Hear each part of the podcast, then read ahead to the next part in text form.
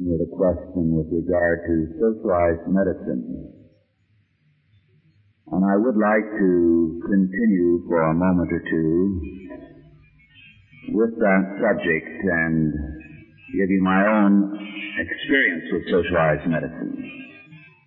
When I was on the Indian reservation, of course, the medicine there was socialized medicine.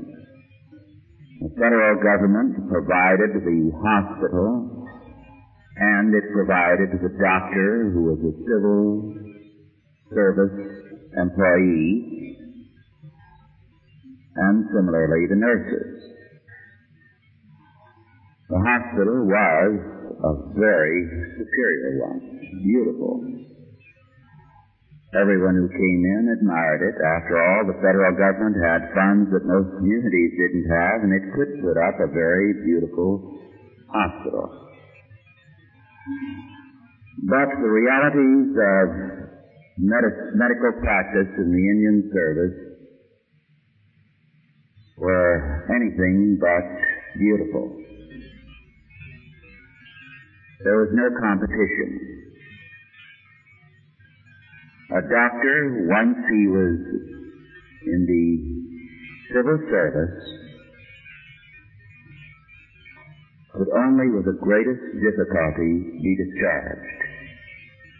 To remove any civil service employee in any area of the civil service is next to impossible. It requires a costly procedure that takes sometimes years. As a result, everyone knows they have a security. Then, second, promotion comes not by achievement, by, but by the lack of it.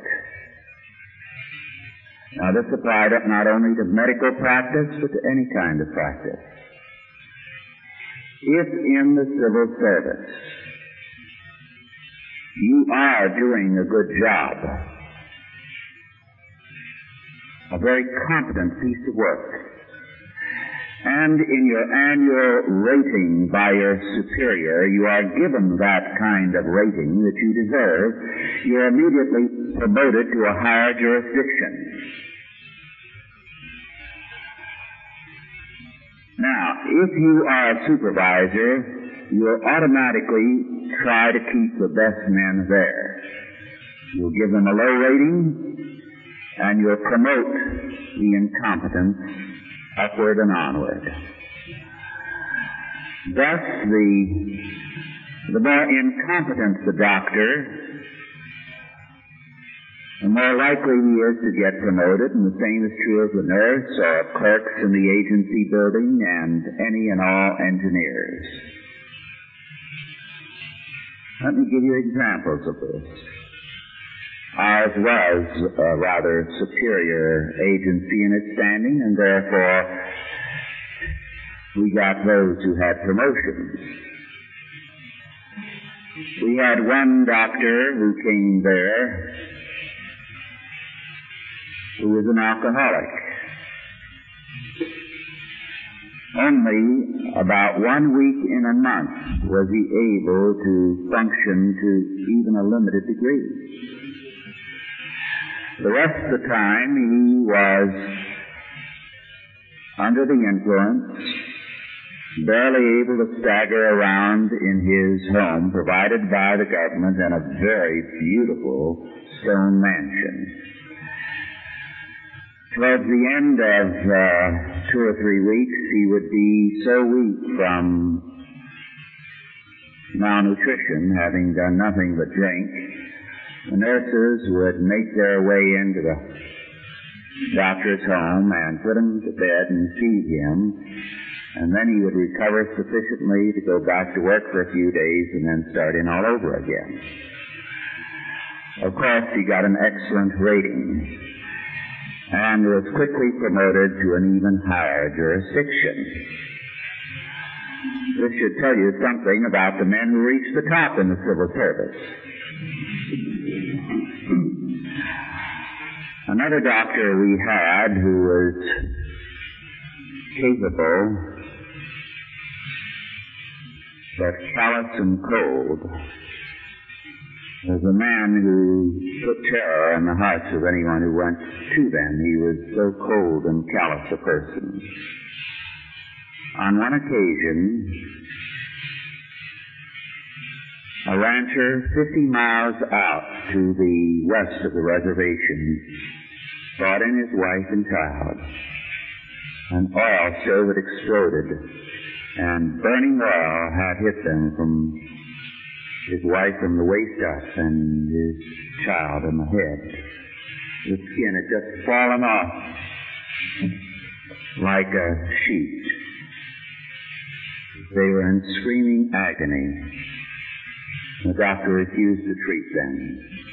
He said, my practice is limited to Indians. I'm not required by law to treat anyone else. He not only shut the door on them, but told the nurses they would he would prefer charges against them if he caught any of them sneaking out to give any kind of medication. That man had to drive his wife and child another hundred miles to the nearest town for treatment.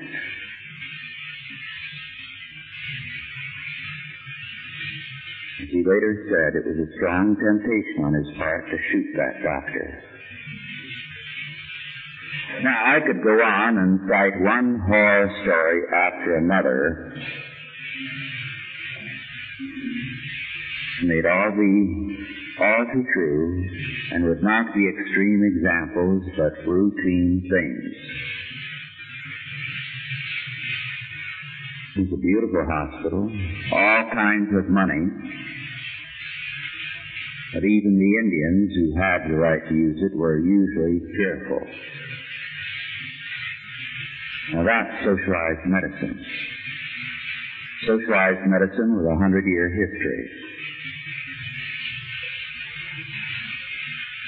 It isn't quite that bad in some of the European countries like Sweden and Britain, but it's getting there.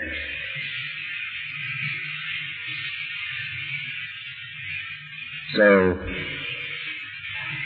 I know something about socialized medicine, and I regard it as an enemy of everything we as Christians must believe in. Then there was a question that I think is important. Would you relate this to the beginning, what we've been dealing with, of teaching science in the primary grades? what weight should be uh, should the areas of theory and experimentation have in the primary and intermediate grades? And of course, when we approach this matter not from the standpoint of humanistic science,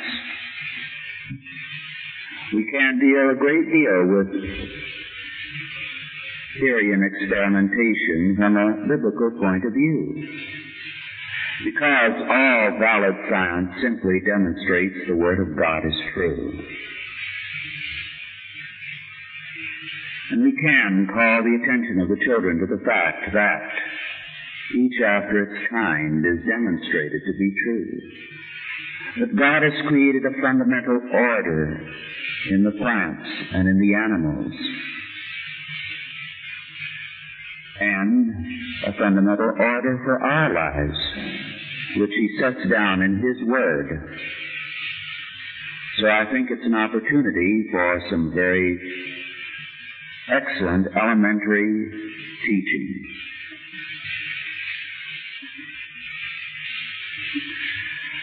Now to continue with our analysis of science from a Christian perspective and how we are to approach it. The modern scientist has an image with the public of a prim and proper technician working earnestly and objectively in the laboratory from a totally neutral point of view. In reality, we have today in the sciences a radically humanistic perspective that is working earnestly indeed, but from an anti-Christian perspective. We must in fact say that the modern philosophical and scientific perspective have fathered in our lifetime the beatniks, the hippies, the revolutionaries, and the drug culture people. Why? I'd like to turn again to Dr. Van Til and his essays on Christian education, wherein he says, and I quote, in particular, the goal of modern culture is the cultivation of self-sufficient free human personality. It is assumed by those who hold this ideal that the world of space and time is controlled by impersonal laws and that human freedom must be attained by setting it negatively over against the impersonal laws of space and time. The world of space and time is not thought of as embodying the laws of the Creator. Therefore, the idea of freedom is freedom that is set over against mechanism, not freedom that is found in obedience to God. So the goal of freedom is one of pure negation. Or if it is uh, one of affirmation, then it is that of an ideal cast up into the limitless sky of the unknown. Here too it is the first duty of Christians to call men to repentance, lest they and their culture lose all meaning, and men remain under the wrath of God. Unquote. This is from his essays on Christian education. Now, what Van Til calls attention to there is a fundamental aspect of modern philosophy and science, namely its dialectical premise. It is a dialectic of nature versus freedom. Now, dialecticism is not Christian. Dialectical theology is militantly humanist.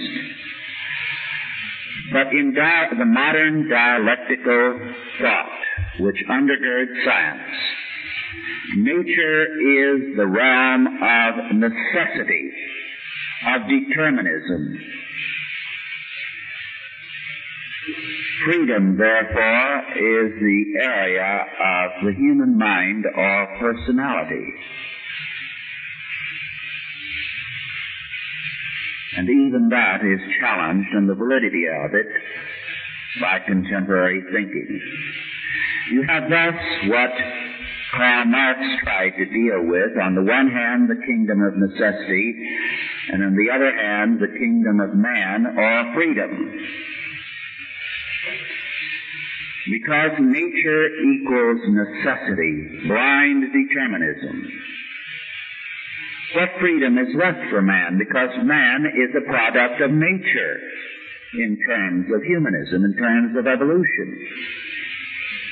Everything in man belongs to the kingdom of necessity, is governed by a blind atomic determinism. The only area that remains free for him is his mind or imagination. What then is his mind capable of? In terms of this philosophy, the natural world being the realm of the deterministic of necessity, all that the mind can do is to negate so that the realm of human freedom is simply pure negation. Remember Andre Malraux, whom I quoted? I love to displease. The beatniks, the hippies, the revolutionaries, the drug culture people drop out or negate or destroy or search your freedom. For the drug culture people, freedom was in a world of imagination. cut off from physical reality by the use of drugs.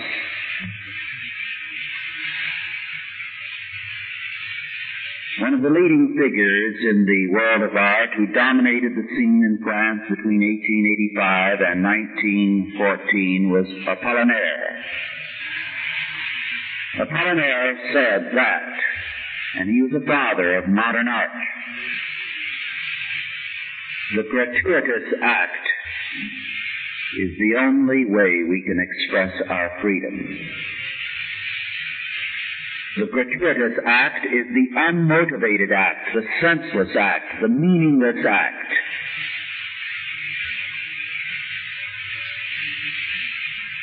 Moreover, in order for the gratuitous act to be an expression of freedom, it had to be not only anti-God, but anti-nature, and therefore it had to be pure evil unmotivated evil. As a result, freedom in the modern world means lawlessness. Of course, for us, freedom means obedience to God. We do not believe that nature is meaningless nor that it is purposeless. It is the handiwork of God and it serves God. I mentioned yesterday that it is a great mistake for us to treat Scripture as poetry. We need to take it seriously. For example, in the book of Nahum, the first chapter, verses 2 through 8. God is jealous, and the Lord revengeth. The Lord revengeth and is furious. The Lord will take vengeance on his adversaries, and he reserveth wrath for his enemies. The Lord is slow to anger and great in power, and will not at all acquit the wicked. The Lord hath his way in the whirlwind and in the storm, and the clouds are the dust of his feet. He rebuketh the sea and maketh it dry, and drieth up all the rivers. Bashan languisheth, and Carmel and the flower of Lebanon languisheth.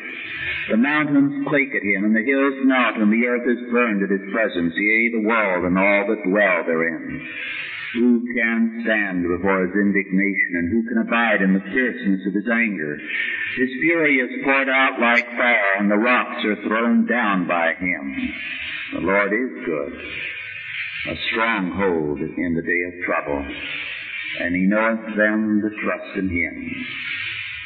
But with an overrunning flood he will make an utter end of the place thereof, and darkness shall pursue his enemies.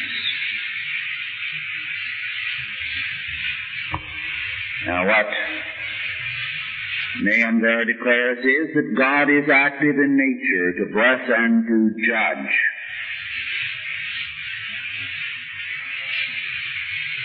Nature is not a realm of blind, senseless necessity, but an area which manifests the will of the personal and almighty God. Nature serves His purposes. Now only such a faith can preserve science and man. Naturalism makes nature a blind and meaningless determinism and freedom negation.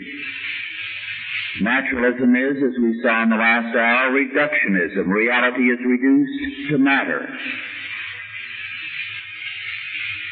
Now in terms of the modern perspective on science, to live is to be physical. Because reality is physical.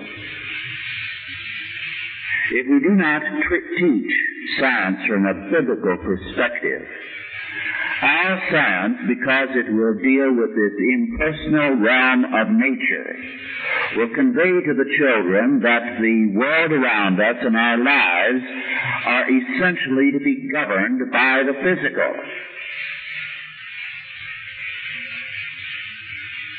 They will therefore see as important in their lives their physical appetites and urges and will feel that these must govern rather than the Word of God.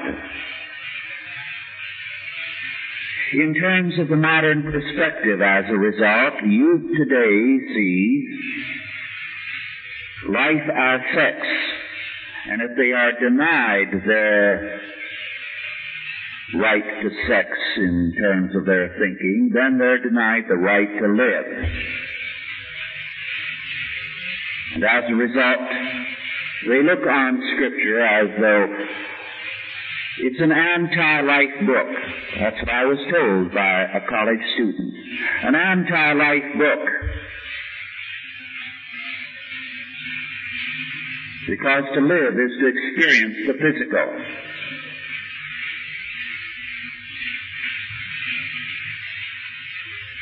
This attitude saturates our world around us. I'm regularly told by people, well, you really haven't lived if you haven't gone to Europe or here or there. You see the implication there? To live is to experience the physical.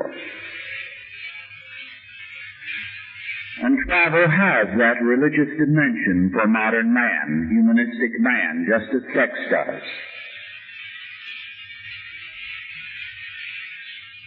Life becomes experiencing things, physical things.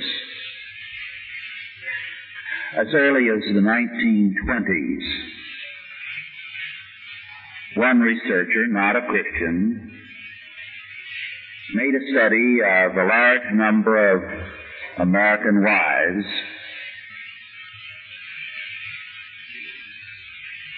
and adultery. And he found that the reason for their adultery was not that it pleased them, not that they were really in love with anybody. It was they thought that they, if they didn't experience it, they would be missing out on life. It was the worship of experience that led them into the sin. And this attitude is cultivated on all sides, and it is a product of this scientific perspective that reality is physical. And therefore to live is to experience this and that physical experience.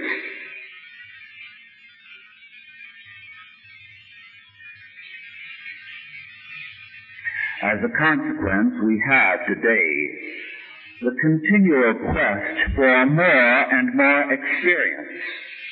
Why do people go to see Jaws or uh, Rosemary's Baby and that sort of thing and to terrify themselves? They come out about what an experience it was.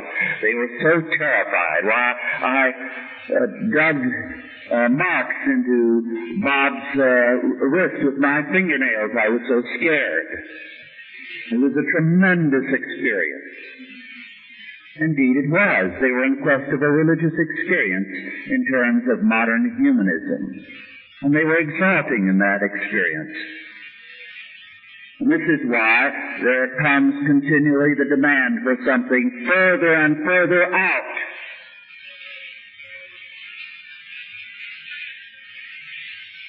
So that their experience can be more intensified. It is a religious thing. It is not Christ who is the life for them. It is experience of the physical that is life. And this is why I've stressed and read Nahum. You must present the natural world to your children. Through the eyes of Scripture, in the beginning God created the heavens and the earth and all things therein. The heavens declare the glory of God, and the firmament showeth his handiwork.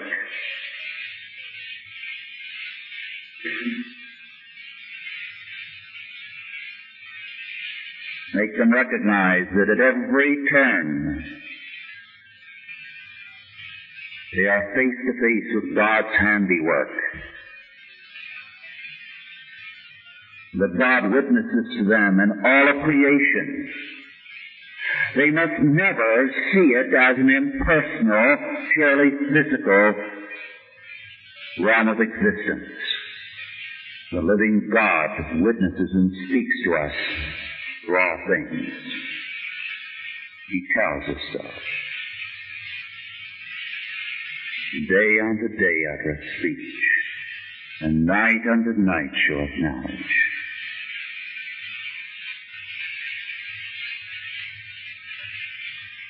All factuality, therefore, because it is the handiwork of the personal God,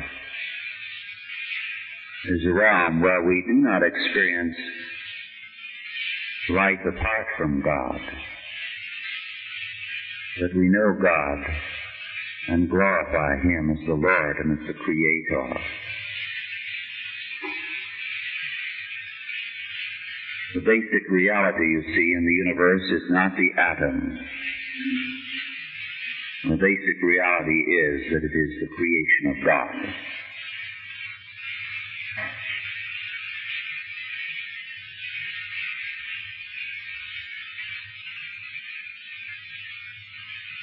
Modern science would have us believe that science is the source of truth.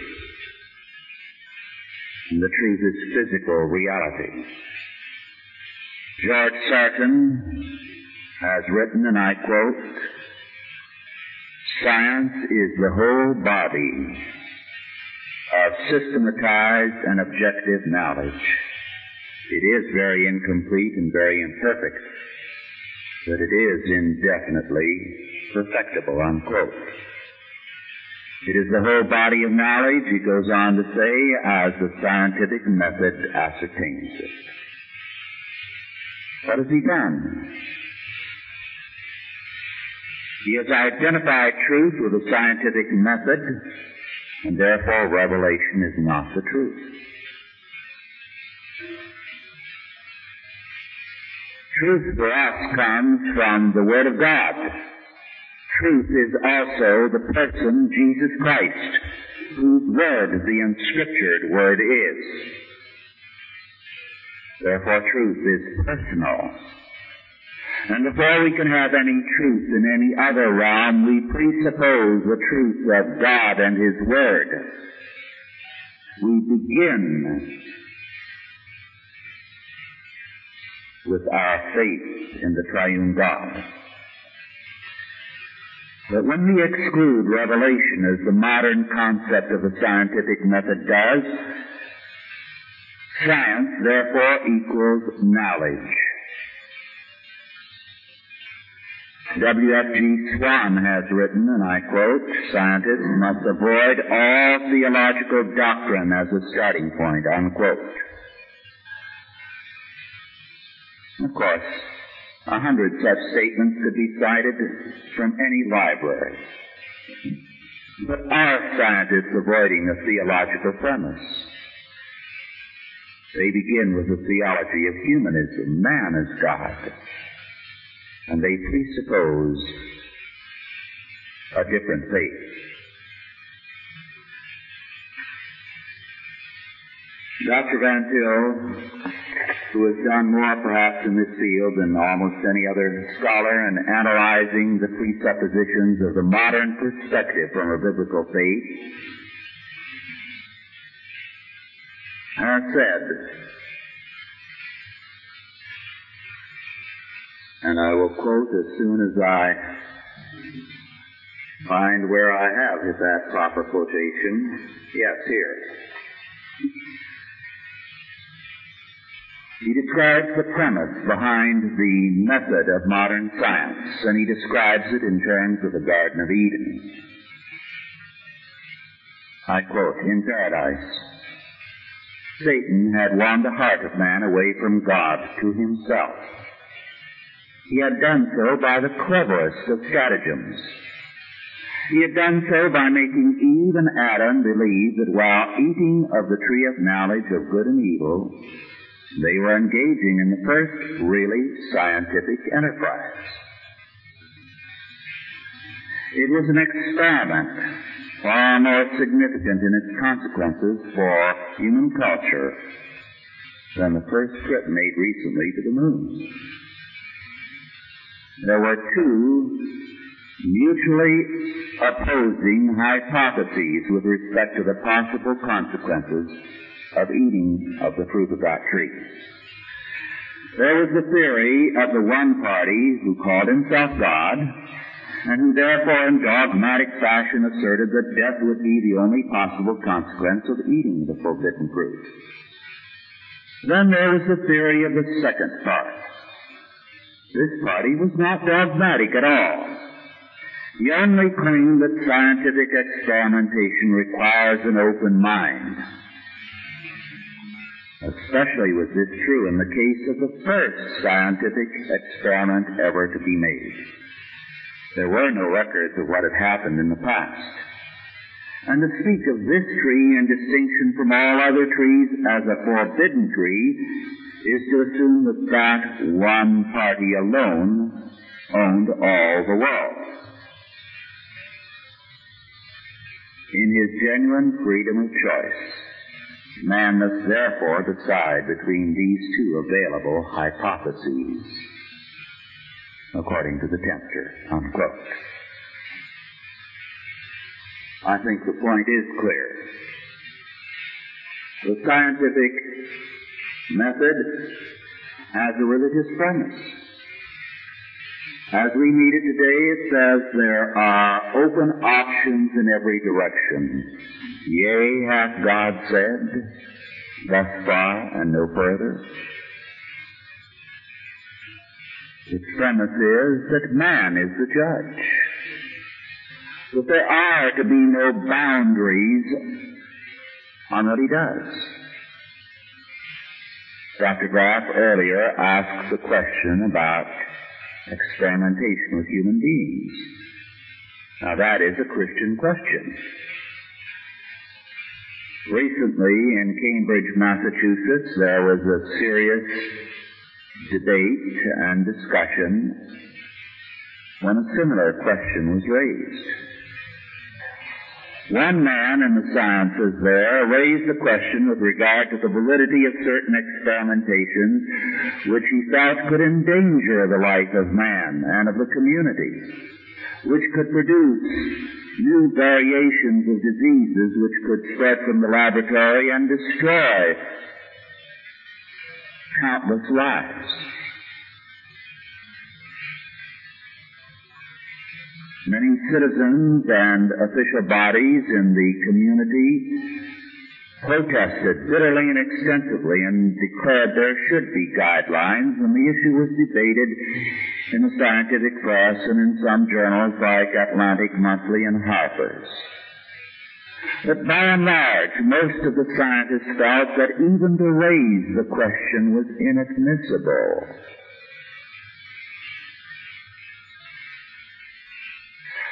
To posit that there could be any boundaries on scientific activities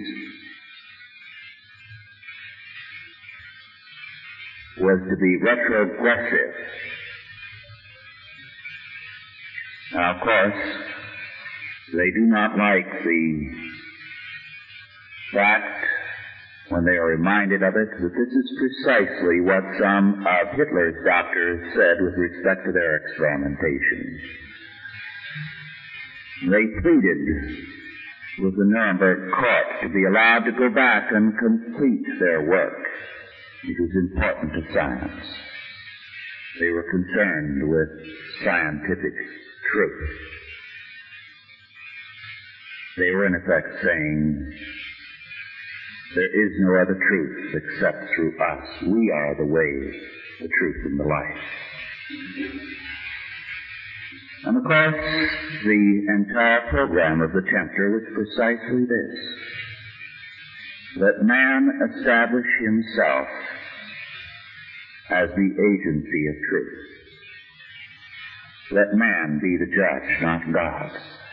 Let it not be God's word, thou shalt not but man, I shall do that which I please. The results of the scientific research which are valid are such in spite of the scientific methodology and faith. They presuppose, as I pointed out before, an orderly world, a world of meaning and a purpose. I cited earlier in one of my previous lectures what has been taking place in mathematics and the doubts of the mathematicians involved in the moonshot and the validity of their mathematics.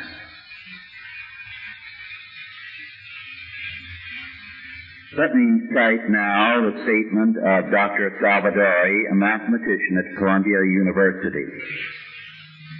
He holds that, and I quote, Mathematics is a game in which the players set up their own rules and play with no other purpose than to play according to the rules.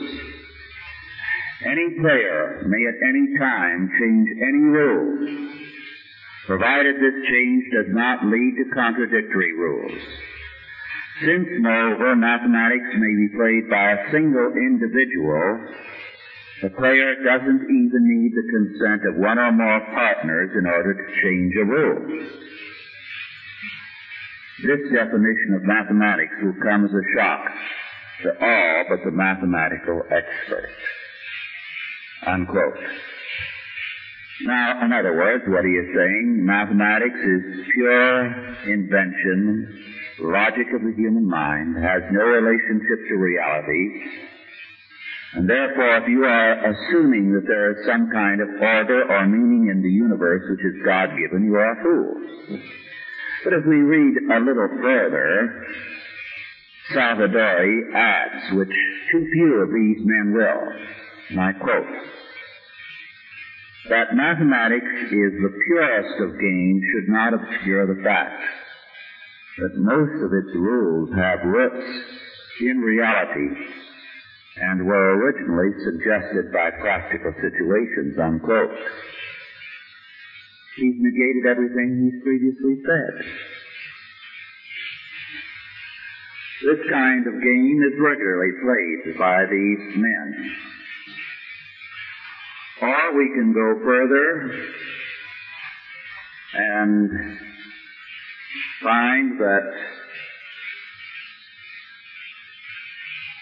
a biologist, Hoagland, tells us, Hudson Hoagland, that there are, and I quote, only two answers to the question of how life began. It must either have arisen spontaneously from non-living material or have been created by supernatural means. If one accepts the second answer, science has nothing to contribute, since the question cannot be resolved by the operational approach of scientists, unquote. Two answers. If you accept God, then you ruled out science. Why? only because it is presupposed that the scientist is ultimate, that man is ultimate, and that if there is any truth, his, to use his term, operational approaches will discover it. By definition, there can be no truth from revelation.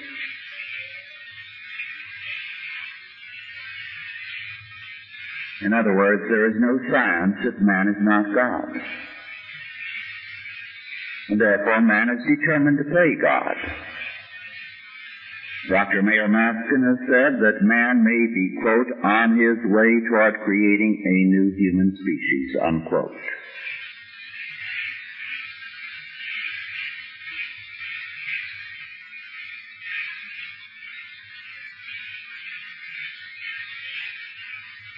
In terms of this, we must recognize emphatically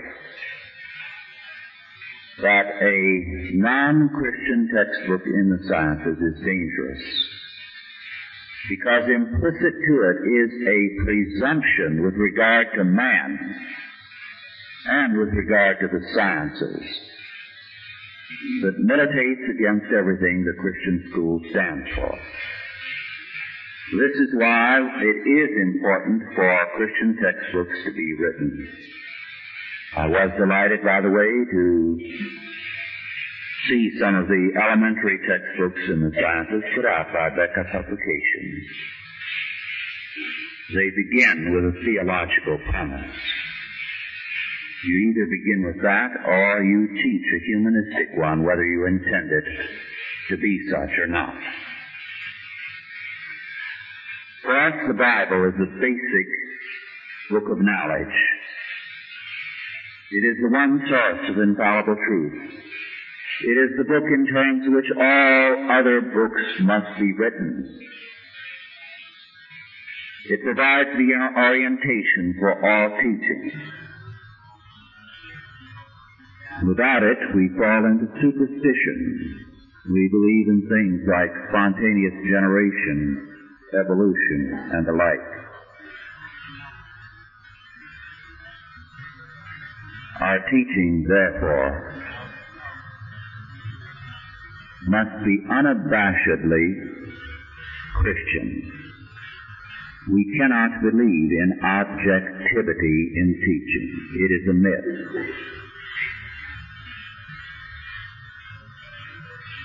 The so-called objective textbooks are really hiding their presuppositions, which are humanistic usually. So we do begin with the fact that in the beginning God created the heavens and the earth we do have in mind that at God's appointed time, all creation will terminate in the second advent. We do teach that God created all things in terms of a purpose, in terms of meaning and pattern, and that we can understand things in terms of that pattern. If we teach our children that, we give them an advantage in the sciences. At the table the other day, I mentioned to those present the fact that a very distinguished geneticist, now retired, won during his years as a research scientist 11 prizes in genetics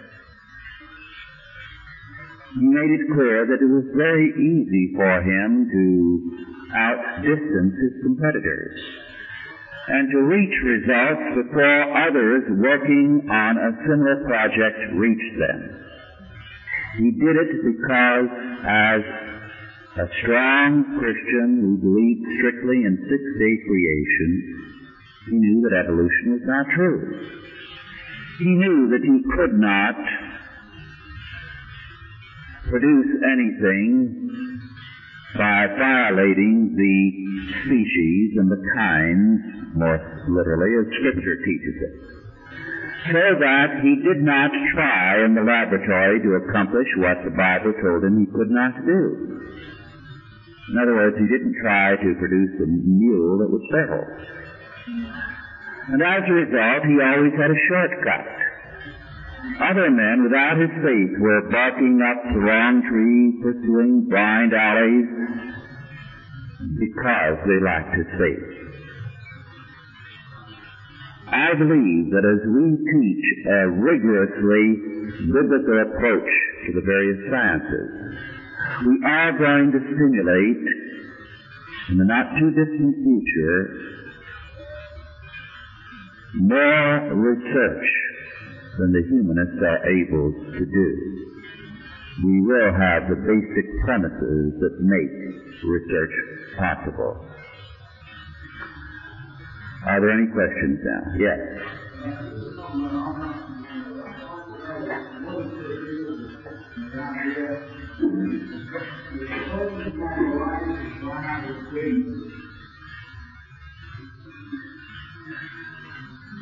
The question is, does a person have a right to die with dignity? That's a loaded question.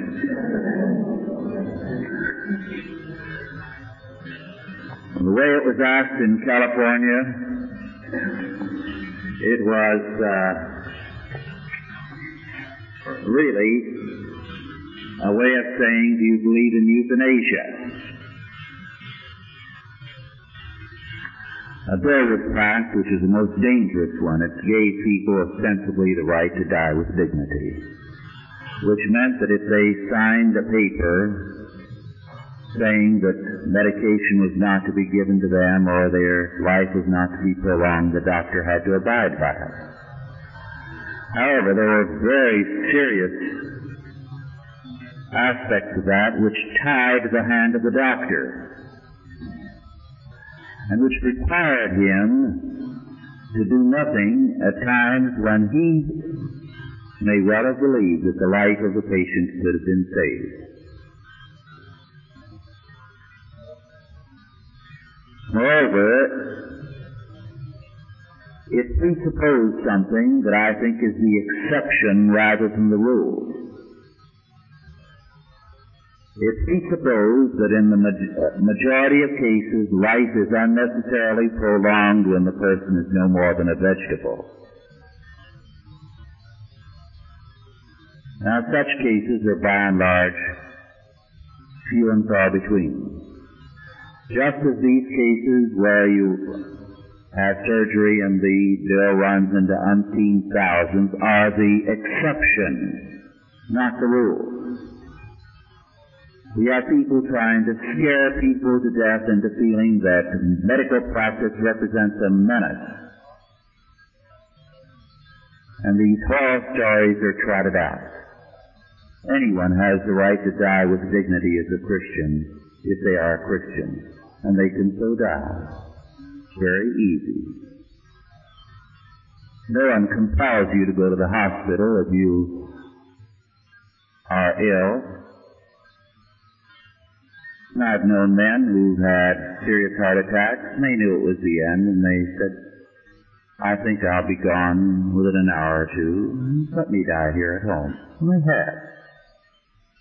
if their doctor has been a Christian doctor, he's made them comfortable, done what's possible for them. Or told them if he felt that more could be done, they could be saved.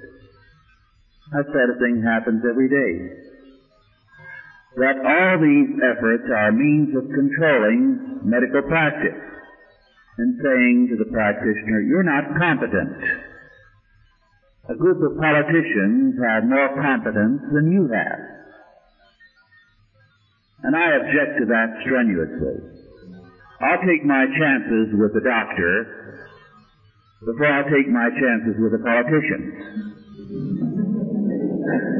especially when I'm on the table.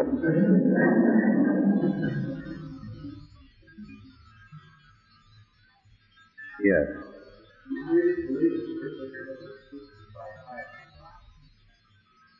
The question is, do I believe in such a thing as Christian psychiatry? I think it's possible, but I don't know that I've seen it. However, let me report to you what uh, his name escapes me at the moment. Perhaps some of you can recall it. G. Campbell Morgan's successor, the British doctor. Martyn Lloyd-Jones, yes. How many of you have ever heard of Dr. Martyn Lloyd-Jones? Yes, some of you have. Well, some years ago, Martyn Lloyd-Jones was in San Francisco and he spoke to a medical group. Uh, Dr. Cornelius Van Til and I were the only two uh, non-doctors who were present. Dr. Martyn Lloyd-Jones was, before he went into the pastorate, a heart specialist in Britain and a surgeon, I believe, to one of the recent kings. I'm not sure whether it was George VI or George V. But he gave a very interesting talk there on a Christian perspective with regard to medicine, and I'm going to try very inadequately to reproduce what he had to say. He said that when he began medical practice, it was customary for the doctors in his medical school to ridicule anyone who believed that mental attitudes could cause ulcers. Any student who had picked up that new theory and mentioned it got into trouble. He said, of course, nowadays, every doctor in every medical school recognizes the role of the mind in ulcers. But he said at that time the doctors would uh, ridicule any student who made such a statement or asked a question in that direction and go to the blackboard and point out chemically what was behind ulcers. And they were right. But they were reducing, you see, man to his chemistry. They had the chemistry correctly, but they didn't have the man in the chemistry. And he said, now we have psychosomatic medicine coming to the fore. And we are recognizing the role of the mind in medicine. But he said, I'm not satisfied. He said, I don't believe the doctor should leave the role of the mind to the psychiatrist, or that the psychiatrist in dealing with it has the whole story. He said, we still are not dealing with the whole man. And he said, the whole man is the man of Scripture, the man God created in his image. And when we develop the right doctrine of medicine, it will be scripturally based, and we will be treating the whole man, and our doctors will be Christians. And he said a few years ago, a man was referred to me who had had a series of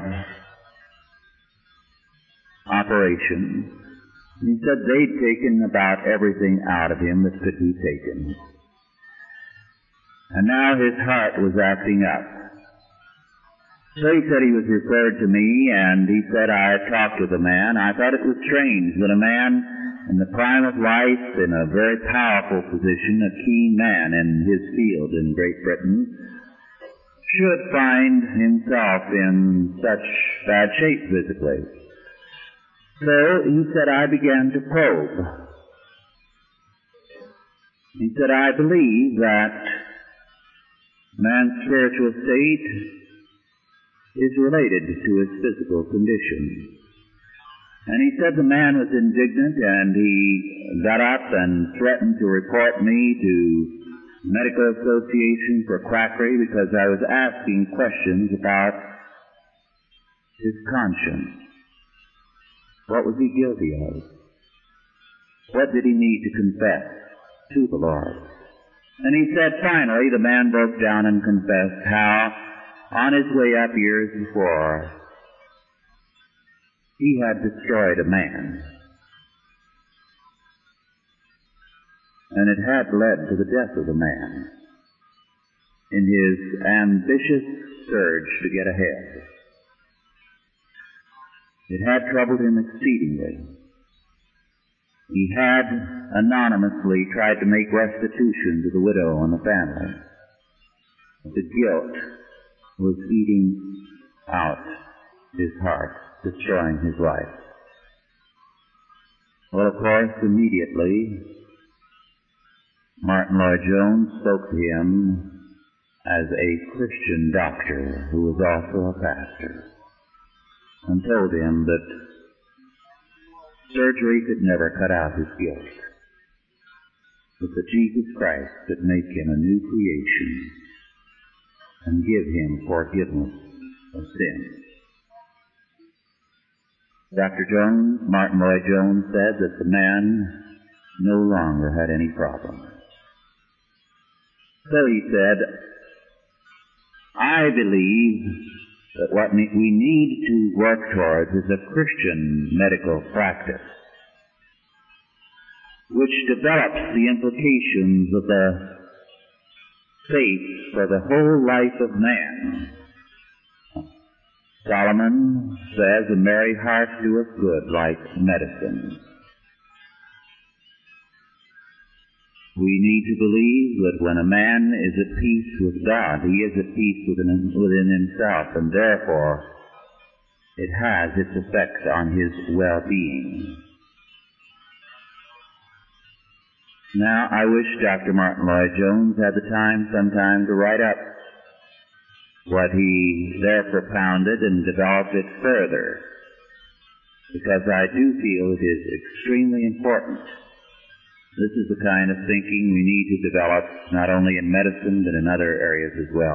Dr. Graff, would you like to comment on that? I think you could tell us a great deal more than I've reported so inadequately from Dr. Martyn Lloyd-Jones. You want to come up here and do it so that everyone can hear you more clearly.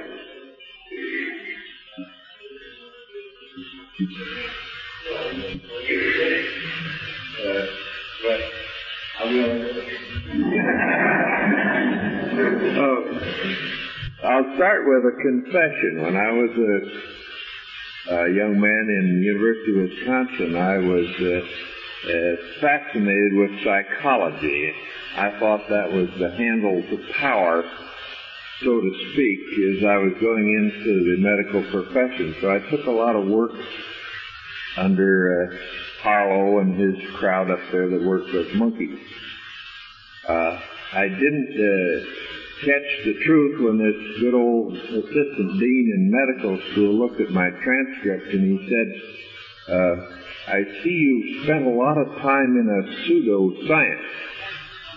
Uh, these are terms they were using at that time. Uh, I didn't pay much attention to him. I later tried to stay somewhat in this field and actually studied a little under a teaching analyst at the Mayo Clinic uh, who was uh, considered to be probably one of the leaders in the world at that time. Uh, but I have since found out that these avenues led nowhere. And when someone brought up the term, is there such a thing as a Christian psychiatrist, I got a big grin on my face because I don't think there is. I think that two terms oppose each other. Psychology, uh, basically, is what we're talking about. I think of a psychiatrist as first being a physician and then delving into the discipline of psychology, abnormal psychology. Now, educational psychologists should never go around trying to counsel people in the area of abnormal psychology in psychiatry. I, I've had problems with people trying to do that. Uh, and you may question me on that. But what I, am rapidly trying to get to without taking much time is that I just haven't found a Christian psychologist yet. And the more I think about it, the more I feel that to us as Christians, the only one that can minister to our needs is the Holy Spirit. There is no human that can take his place. And that's what I'll stop with. Thank you. Yes. You might say that people with offensive Christians that you experience, do you see the modern charismatic movement as a religious source of you experiences or not focused with idea? Yes. I don't want to get into various religious uh, differences of opinion, but I do know that as I've seen it in Southern California, you have a tremendous number of people who drift from one thing to another, and they go into the charismatic movement for a while, and they go in for group therapy and so on. They're into everything, including charismatics, is what I'm saying, as a part of the quest for experience. So the charismatic movement does lend itself to the church. I'm not saying that's all it is, although I have my very definite differences with it. Yes.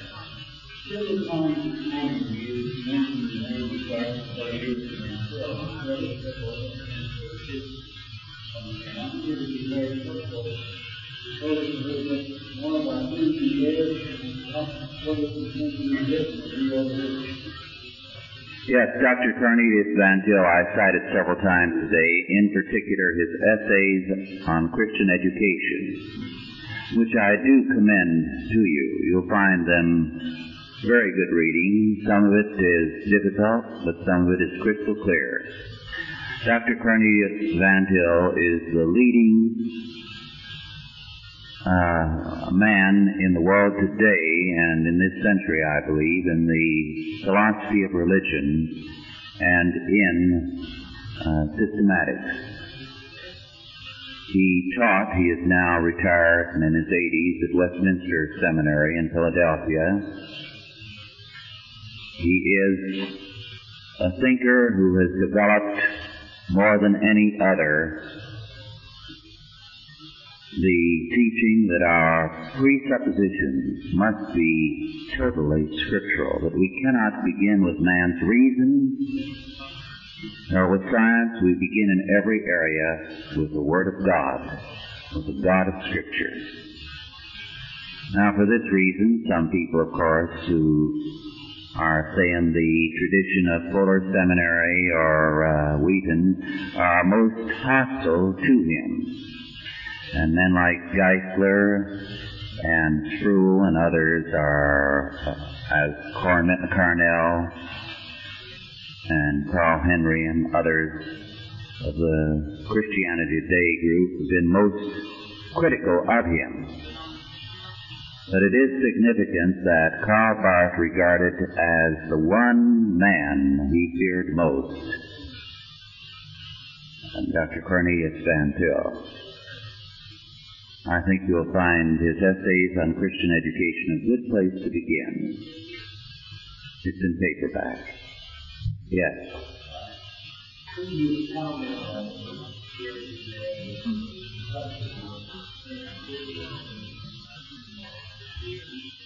The destructiveness of sensitivity training.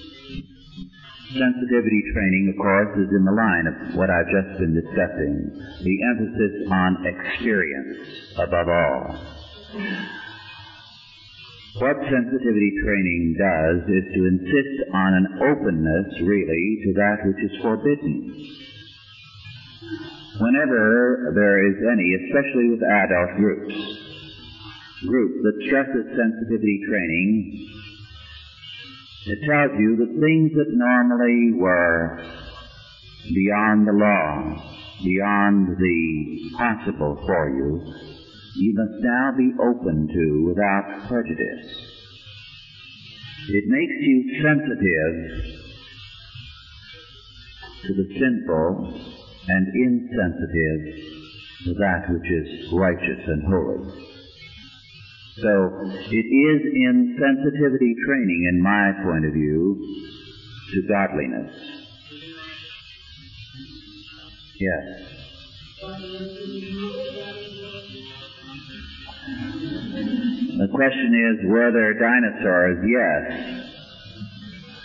Uh, in his various writings, Henry G. Morris deals with them. In fact, he feels there's a reference to them in uh, the book of Job. And uh, perhaps I can locate that.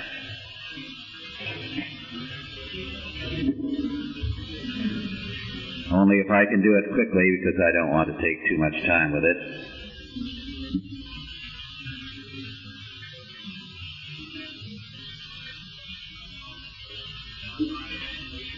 Yes. In Job 40, verse 15 following, Henry Morris believes this is a reference to the Brontosaurus. And he has lectured on his grounds for doing it, and I believe in one of his recent books he goes into the reason why. He also believes that the conditions of life before the flood plus the longer lifespan made possible for some animals to grow to enormous sizes so that not all those prehistoric animals are missing today. We have them now in very reduced form. Now, I'm simply reporting in very inadequate fashion what he has said. I have no confidence in the area. Any other questions? Yes.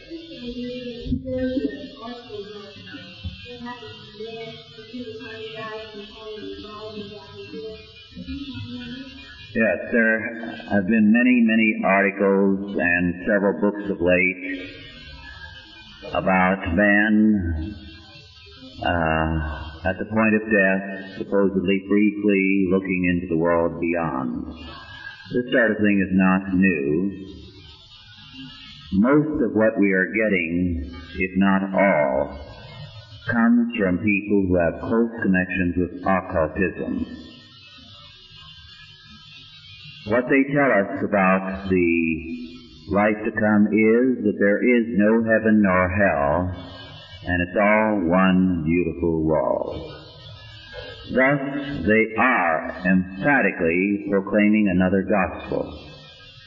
We need to view all such works with suspicion. Unfortunately, it has received a great deal of publicity in the press, and uh, also, I believe Reader's Digest carried uh, a condensation of one such report not too long ago. But they do not tell us that uh, occultism is very much in the background and the foreground of the thinking of these people. Incidentally, the other day, uh, one student told me that occultism is very definitely present in uh, what is this very popular movie now? Um, Star Wars. Is that the title? Star Wars? Something like that. That the good guys in Star Wars are occultists. Yes.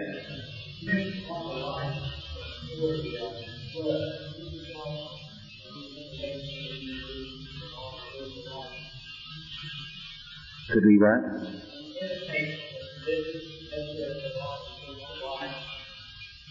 I'm not competent to answer that question. yes.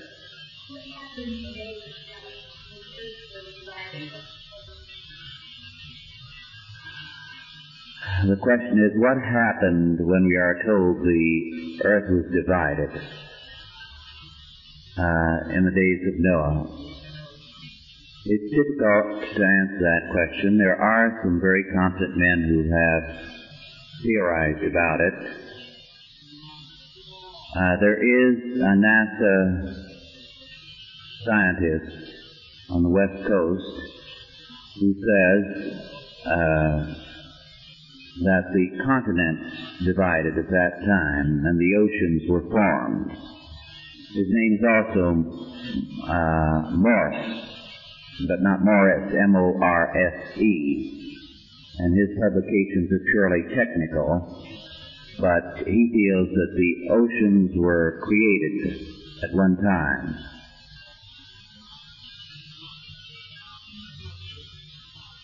It would be some uh, something of value if a group like uh, Dr. Morse's group would bring together a symposium on the subject. There are some very interesting ideas about that, but again, I don't know uh, the answer. An interesting fact, by the way, there is a book, The Maps of the Ancient Sea Kings, which points out that some of the most ancient maps we have we would say they go back to the days just after the flood. And in terms of the dating they give, it would take it back to that time. Maps that have been discovered in various parts of the world, in China and elsewhere, that indicate man in those early days had explored the world after the flood and knew the existence of Antarctica and North and South America, and knew both longitude and latitude so that we had apparently a decline in the generations after the flood. Now, how valid that uh, argument is, I don't know, but uh, there are some interesting books in that direction. Yes. Maps of the Ancient Sea Kings. Beyond that, I, I don't remember the name of the author. He was the man who was associated for a time with Einstein, yes.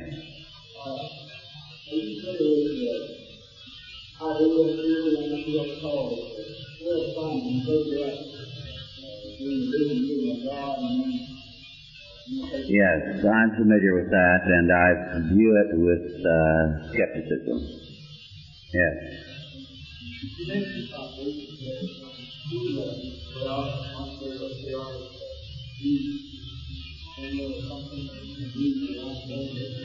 Yes. Did you get a copy the first or second day of our report? Yes. If you're interested in being on our mailing list, just drop us a note and we'll put you on our mailing list. We're ready to put anyone on without charge, although we do welcome donations because that's the only way we survive by the gift of those who read it. Yes.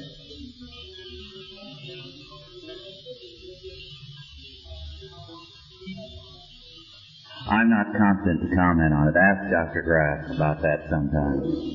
Yes. My view on the gap theory?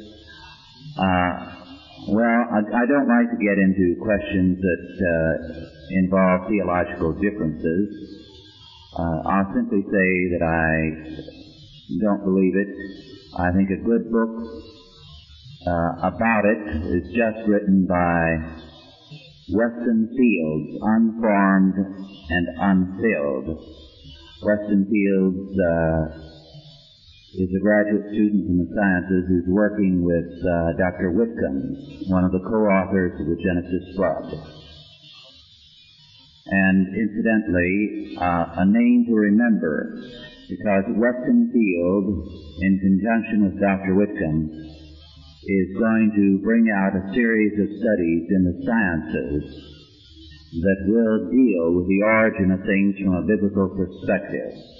The first title, which I read at their request in manuscript, will be on the origin of the moon. And then they will go ahead to provide some basic uh, books uh, dealing with origins from a thoroughly biblical perspective. Yes.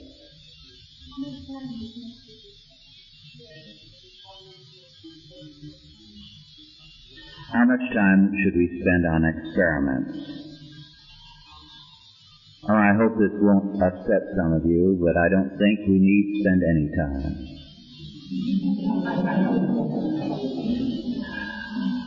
You see, first of all, the students are not working experiments.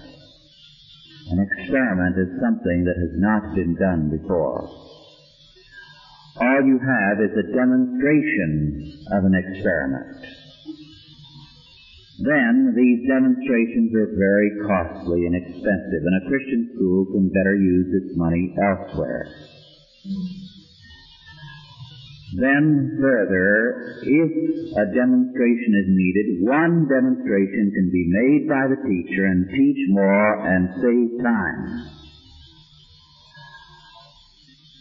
The students who do not have lab work in high school actually will learn more science and be better prepared if they're going into the sciences in the university than those who spend endless time in lab work.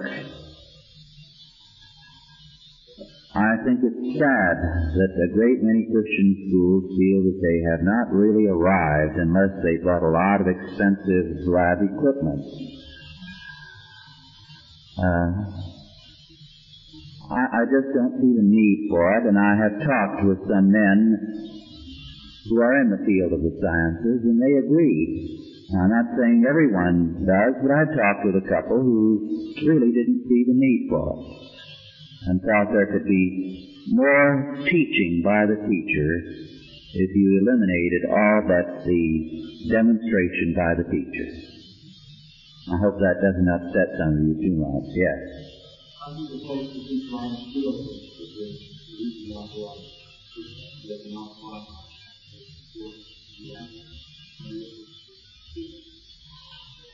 you teach those skills? Well, if they're going to go into the sciences, they can learn that when they become uh, upper division students at the university. Those are easily learned. But it's an expensive thing, and the Christian school has to husband its funds to teach them that in the high school. It's a sizable part of the school budget. Yes. Mm-hmm. In the state of Washington, uh, lab sciences are required. Well, in that case, uh, you have two choices, either to submit or to fight.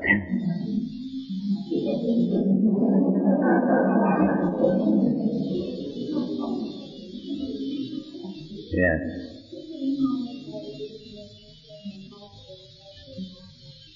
A recent in what? Oh, uh, the possibilities of Noah's Ark and the expedition there. Well, I think it's there, but I don't know any more than you do.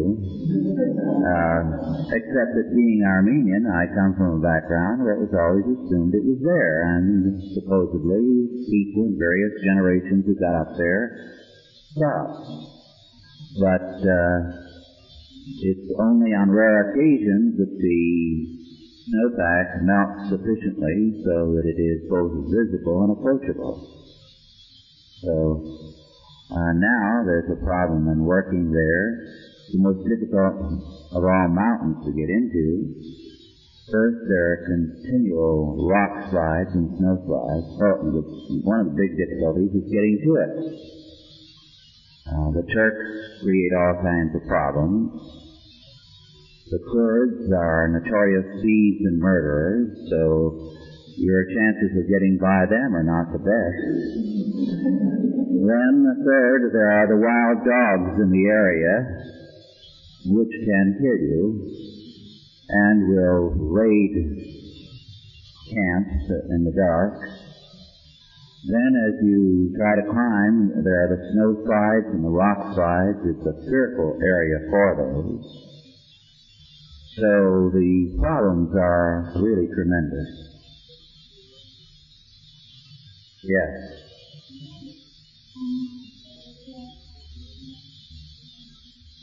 I have no confidence in the area. Any other questions? We have time for perhaps one more. Well, if not, you'll get an extra long break then.